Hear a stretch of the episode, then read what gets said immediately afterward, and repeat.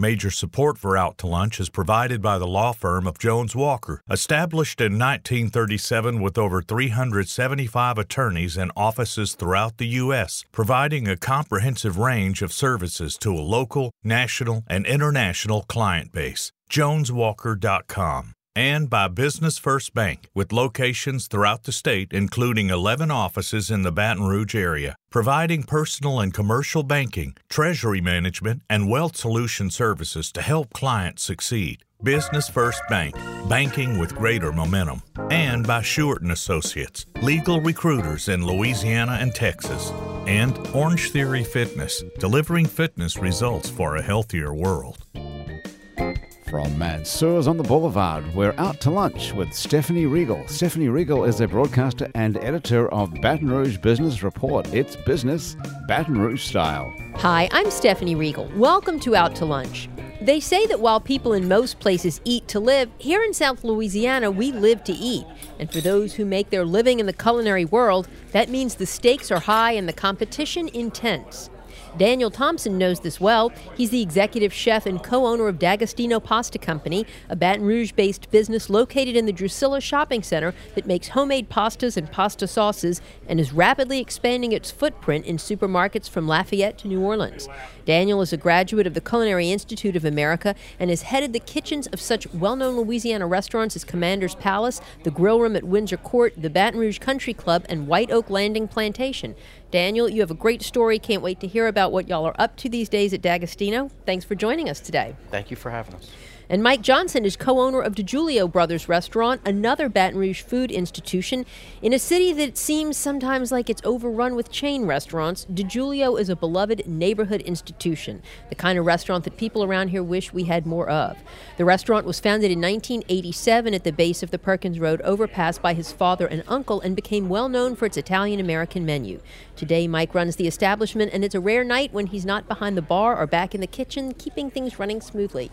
Mike, thanks for joining us on Out to Lunch. Thank you for having us. Now, Daniel, I'm going to start with you. You got into the business in 2013 when you and your partners bought Pasta Frisina, which had been in this community for a long time. They were a pasta maker, but y'all have really expanded the products, kicked it up to the next level. What made you want to leave the restaurant world and get into the pasta making business with the D'Agostino family?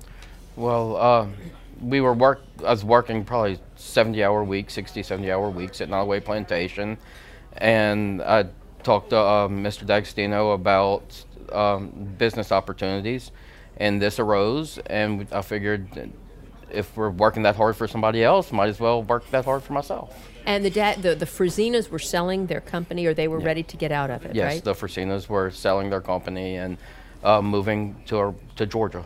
Mm. So now it's one thing to be a great chef or a good chef. Um, but making pasta, I would imagine, is a whole separate animal. It's like it, baking cakes. You really have to know what you're doing. It is, and the um, antique pasta machine that we make all our pasta on really does most of the work for us.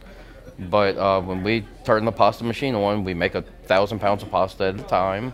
That's a lot. Yes, and um, it's only semolina number one in water, so it's not too hard. The, the ingredients are right. Um, Did you have to did you go back and take a course on pasta making or read up on it or, or study? No, before we uh, would turn the machine on, the old owner, uh, Frank Frisina, he stayed with us for about three months or maybe even six months and made pasta with us every time that we would make pasta. And uh, he made sure that we were trained on how to use the machine and um, if any problems arose, what we would do to That's fix them. That's great. So you really learned from the master. Yes.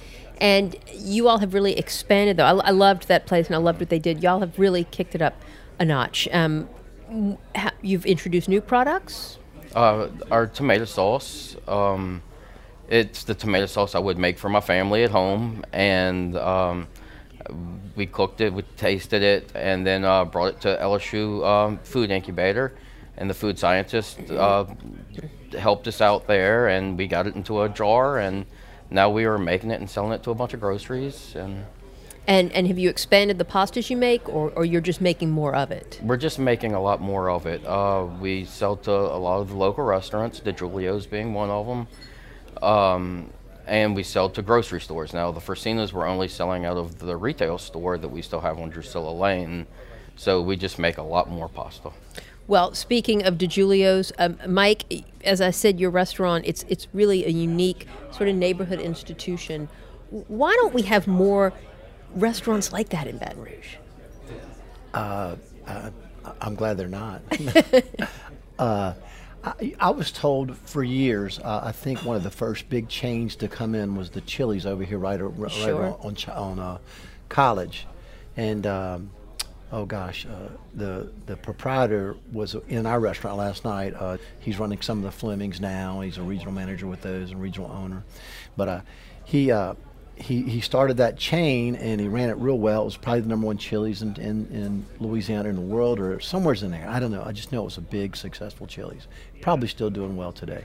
But I was always told about that time, which is about 25 years ago, mm-hmm. the chains didn't really want to come to Louisiana because they couldn't compete with the Cajuns and, and, and the Italians down here, and and and and so they didn't want to go into the uh, the franchising business, and they come and go. Mm-hmm. You know, mm-hmm. you'll see they a lot of them come and go.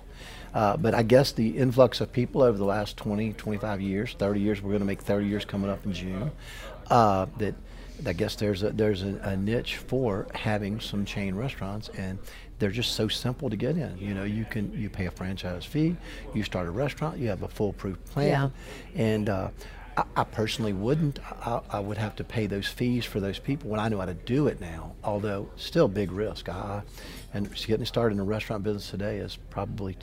it's always been tough. What am I saying? You know. And, uh, now you came up into it. It was a family business, and you it, sort of inherited it. I know you had a, lot of cousins, but you're the one that is really. Well, it it, it really uh, to give you a part history on it. It started with uh, three gentlemen, uh, John DiGiulio, who is my father-in-law, Fred Julia, who was his brother, and a guy named Richard Cole, who is still my partner today. And okay. we split it 50 50. Uh, and so they started. It when you go in there, it was not meant to be here 30 years later. It was I, not. I think they celebrated the first year thinking, we cannot believe we made it a year. That's great. But they had a clause in there to buy the building and the property. And after several years, they went ahead and did that. And I showed up on their doorstep. I had a girlfriend at the time that went to work for them. And I was working in bar rooms and stuff like that. And, uh, and so I ended up actually marrying the boss's daughter, but well, we've been that married worked out well. yeah. So, but they, they still charge me full price. I still like to say that to everybody. you and know. you know the building. I mean, it's, no, it's not much to look at, honestly, but I think the building makes it in so many respects. It gives it that character and that sense of authenticity that people feel like they're in a real place and well, not like I, in a strip mall. Uh, co- correct. I, I, walk into this beautiful restaurant here at Mansur's and it's all gorgeous and nice, and I'm jealous but as they, they they'll explain, and you, you know it's uh, it's an ecosystem. So yeah, I'd love to order it to build another bigger, badder version of it, but people would swear the food doesn't taste the same. They anymore. would. And, and so when you go there and you have to wait an hour, and you in particular don't even mind it. I get a little anxious, but you're like, don't change a thing. So no, and you see everybody you know, and, yeah. and you are well tended by those behind the bar. They always make sure you have a drink, so that's nice. That's right. And and what's the secret to the like your menu doesn't change very much, but like consistently good food?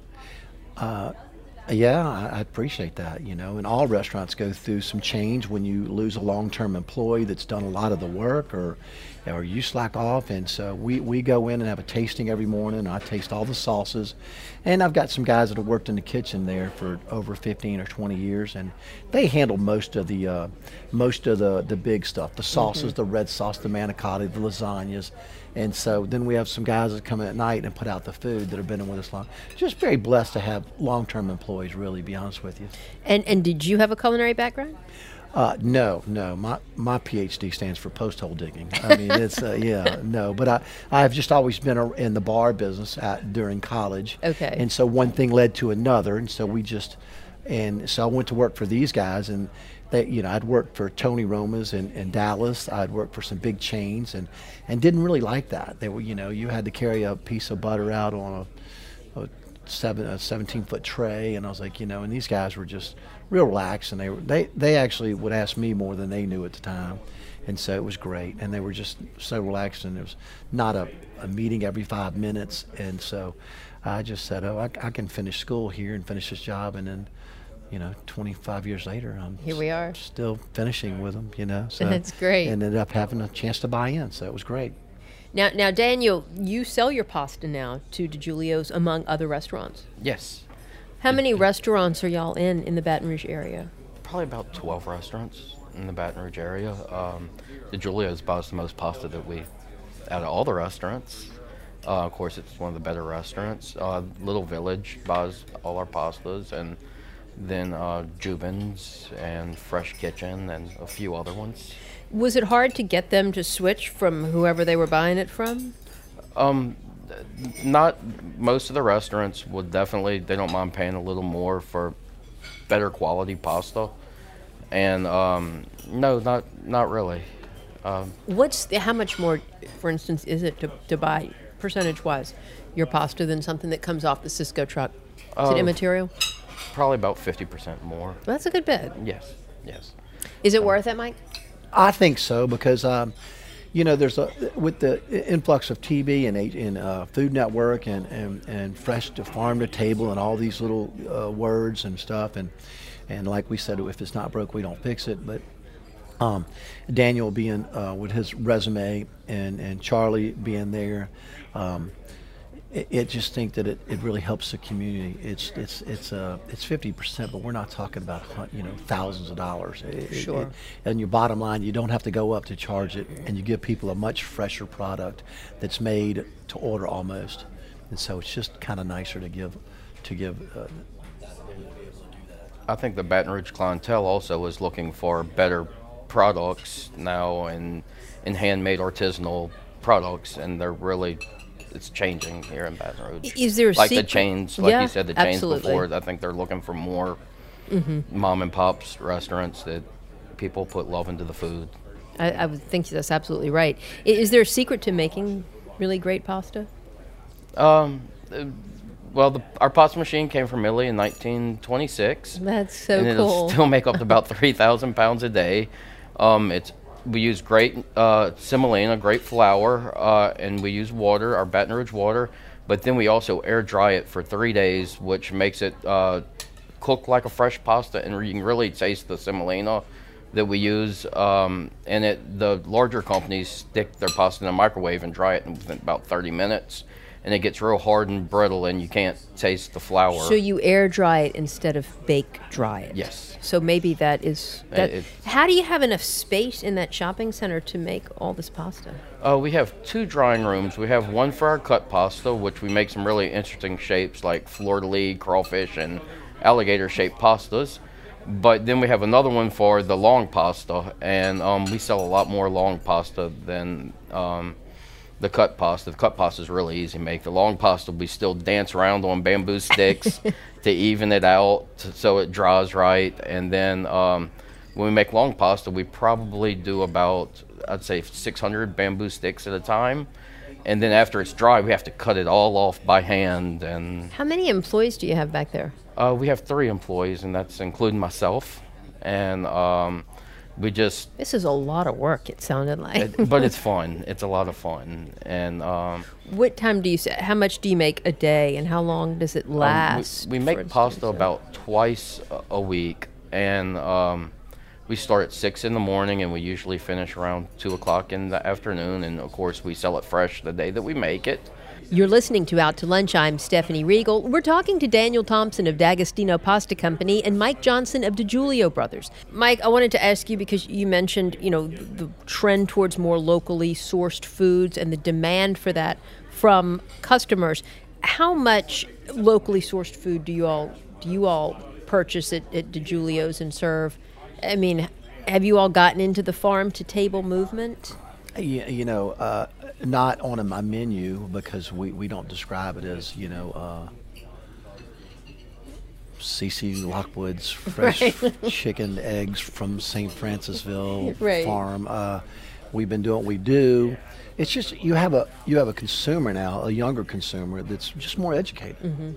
You know that that has a uh, you know a, a background or watching Food Networks and watching TV to understand they like that. So uh, no, nobody's forced to do that, but it's uh, it's nice, and, and so really uh, the, the you know the the Daniel and these guys are kind of brought our attention to it, really. So we're we're still we're looking around. We're we're uh, you know we're looking for some locally forced uh, some um, meats and stuff like that, and and people are coming to us. But uh, again, you know, um, we we use some stuff out of Georgia and stuff like that with Sysco because they're a distributor for for Butcher Block and some other things. It, it's it's farm to table, but it, it's you know you have to. It's And- also you got to keep your prices down. Sure. And keep everything else going. Well, and then if you read the trade pubs, you know, some sometimes the farm to table label is misleading. I mean, there are all sorts of exposés now that some of these restaurants that say they're sourcing locally really don't. So, Yeah, and, and I think that's what's great about the local restaurants. I think they all pretty much try to do that. I don't believe that anybody's pulling the wool over anybody's Yeah. eyes. I mean, you know, you might get some places here in town that say it's my my, but it's drum or, or something like Yeah. that. Uh, but I don't find that. well, I want to take a little break from business, gentlemen, to sort of just switch gears for a minute and maybe get some insight into your personality a little bit. So, tell me what culinary figure, a chef or a restaurateur, or it could be a family member or whoever, has most influenced your career and your cooking and how. Um, I, I loved working at um, Windsor Court.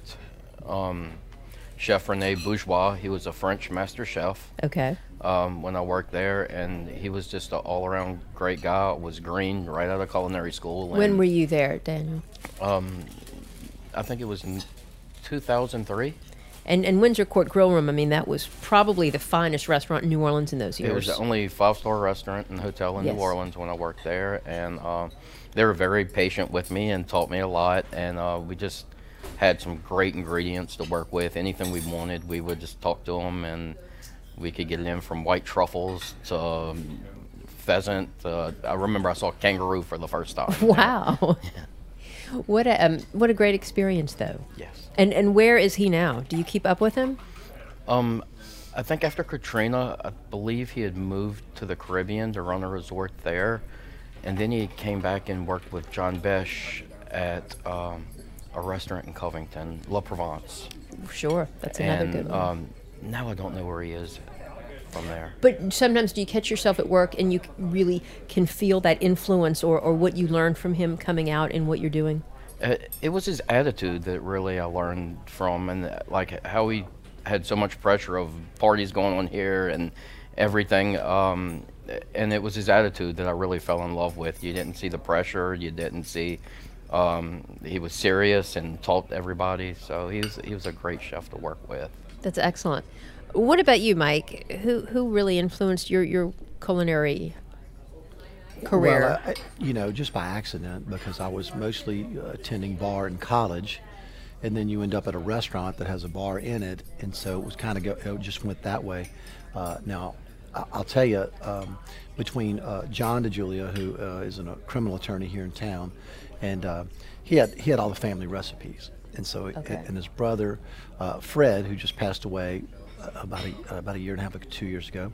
Um, wa- was a was a pretty darn good cook. Just being raised in an Italian family and watching your mother cook all these dishes all the years from their these these uh, recipes, and so. Um, and, and of course, Richard Cole, they're all were fraternity brothers. you know, Okay. had, you Here at LSU? Here at LSU, and uh, they had all they're all great cooks, you know, and uh, no chefs, no cooks, and everything. So they said, let's let's put together with John's red sauce and John's recipes, and w- and over the years, we've had some chefs, and we've had some great cooks, and. Um, We've tweaked stuff, we've tried it, and so that's why we don't do many pheasants or or anything like that. Or white because we- truffles. or white truffle. It's just out of our it's out of our realm, unless Daniel will come over and show us how to do it, which he's always offered to do stuff like that. Stick with what you know. Stick with huh? what you know. So we just do these tried and true recipes, and every once in a while we'll try some lamb and we'll do some things like that. And so, and uh, Richard's still there with me, and my father-in-law John is there all the time.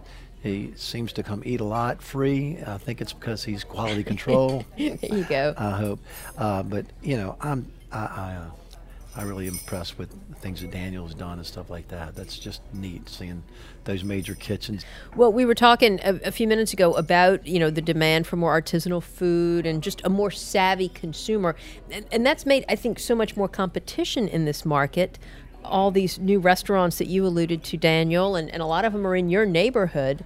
uh, Mike, right there by the overpass. It's a hopping little district. Is the competition good for, for your respective businesses, or is there enough of a market here, enough big enough pie to go around? It's great for me because that they're more interested in Yeah. paying a little more for pasta. But I looked at a menu or a couple of these new restaurants' menus, and you you said earlier it says where the chicken egg came from. This this. that.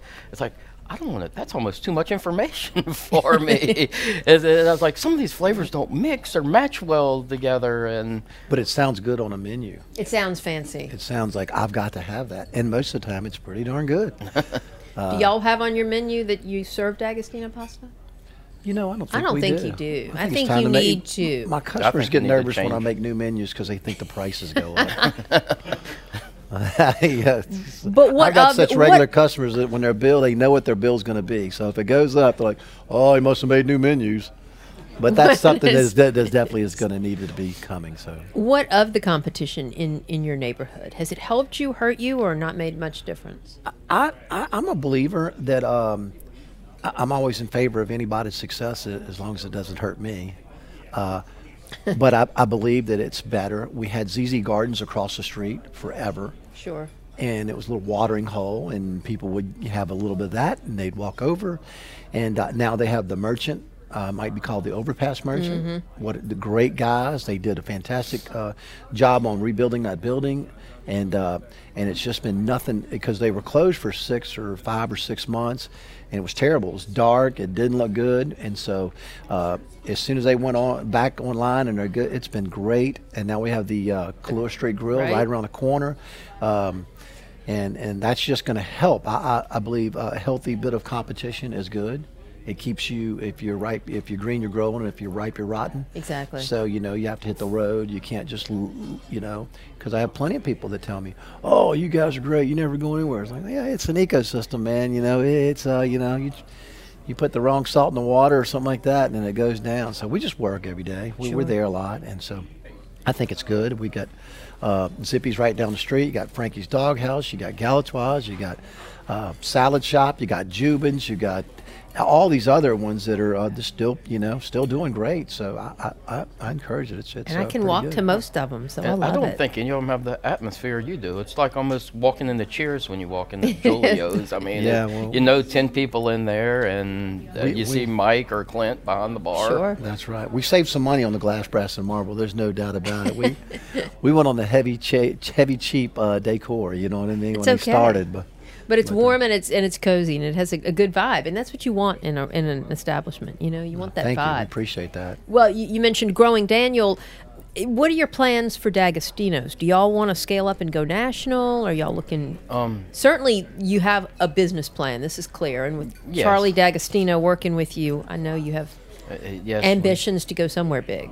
and we want to um, be a pasta manufacturer, really, and that's what we're doing now. But go a little larger with that.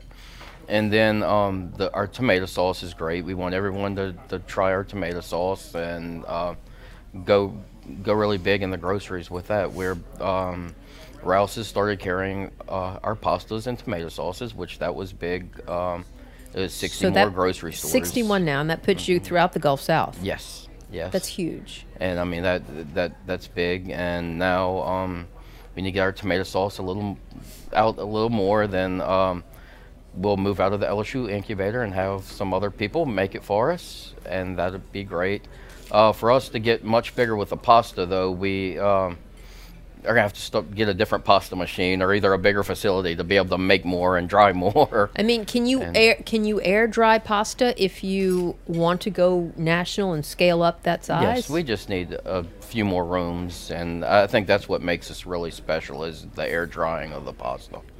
Is it is the plan to go national or, or to stay regional or? Um, to stay regional, uh, Louisiana, Texas, maybe around Alabama, Florida areas. But um, I don't think we could get much bigger than that. Not with our pasta machine and the way we're doing it. see where it goes. Mike, have you uh, have y'all ever thought about a second location or growing, or is this a, a, a one trick pony? Well, you think about it because uh, it would be great to make more money. I've got two kids at uh, U High over here and in private school, and it's it's not cheap. And my wife's a realtor, and she works. And uh, you know, everybody thinks, oh man, they're killing it. It's only 14 tables, It's, only charming. 14. It's, That's well, hard in to size, believe. You know, Sure. there's another five, and and that's seasonal, in and out. You know, we don't have it covered, and uh, uh, per square foot, I think we're doing great. I, I would love to. I just, it's it's it's like having a kid move out. I don't know how I could take care of both. You know, and, Yeah. and I've got a great manager. Uh, Clint Stockwell is wonderful. You know, he's as good as anybody. He's a rolling billboard, and uh, but yeah, I, I, you never say no, uh, but it'll be uh, slow growth, like like uh, Daniel and them would like to go bigger, but it's uh, sometimes you have to just take your time and, and try to discover where that's going to come. But at this point, we're we're just busy little bees trying to take care of this this one this one location. I think. Well, Mike Johnson and Daniel Thompson, you're all both bringing a lot to the culinary scene here and the cultural offerings in Baton Rouge. I wish we had more time to visit, but that's all we have time for today. Good luck with your continued growth, and thanks for joining me today on Out to Lunch.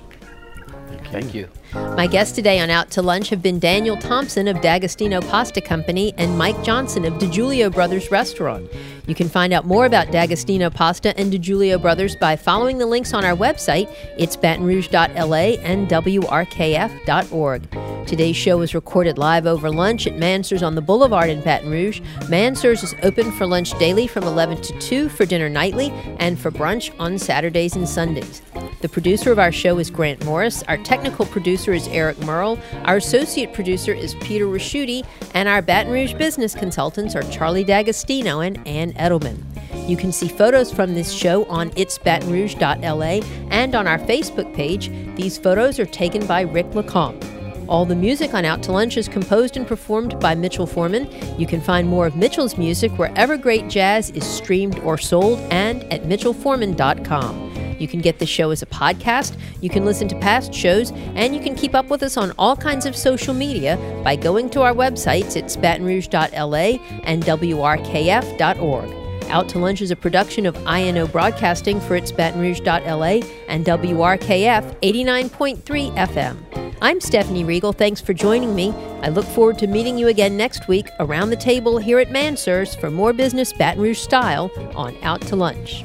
Major support for Out to Lunch is provided by the law firm of Jones Walker, established in 1937 with over 375 attorneys and offices throughout the U.S., providing a comprehensive range of services to a local, national, and international client base. JonesWalker.com. And by Business First Bank, with locations throughout the state, including 11 offices in the Baton Rouge area, providing personal and commercial banking, treasury management, and wealth solution services to help clients succeed. Business First Bank, banking with greater momentum. And by Short Associates, legal recruiters in Louisiana and Texas. And Orange Theory Fitness, delivering fitness results for a healthier world.